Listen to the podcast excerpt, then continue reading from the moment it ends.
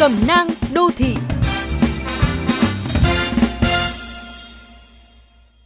Hy sinh lợi ích cá nhân, chịu khó trải qua một số bất tiện trong sinh hoạt để chống dịch. Thông điệp này đã được nhắc đến rất nhiều lần trong suốt một năm qua và thời điểm hiện tại khi Tết Nguyên đán cận kề, tình hình COVID-19 vẫn phức tạp, người dân càng nên quán triệt vấn đề này để cùng chung tay chống dịch với cơ quan chức năng, với đồng bào cả nước. Nhiều công nhân sẽ phải ăn Tết tại nhà máy xí nghiệp do ở quê đang là vùng dịch.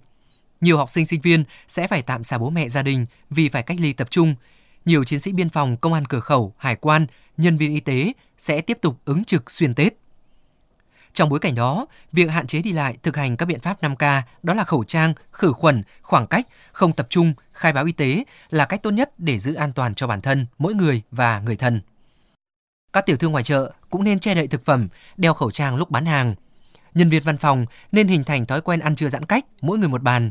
Các tài xế thường xuyên lau chùi vệ sinh tay nắm, vô lăng, buồng lái, có sẵn khẩu trang cho khách.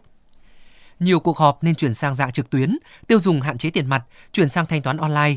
Không có việc gì tối quan trọng, không nên di chuyển tới nơi đông người. Và nếu đi, hãy mang theo khẩu trang, dung dịch sát khuẩn.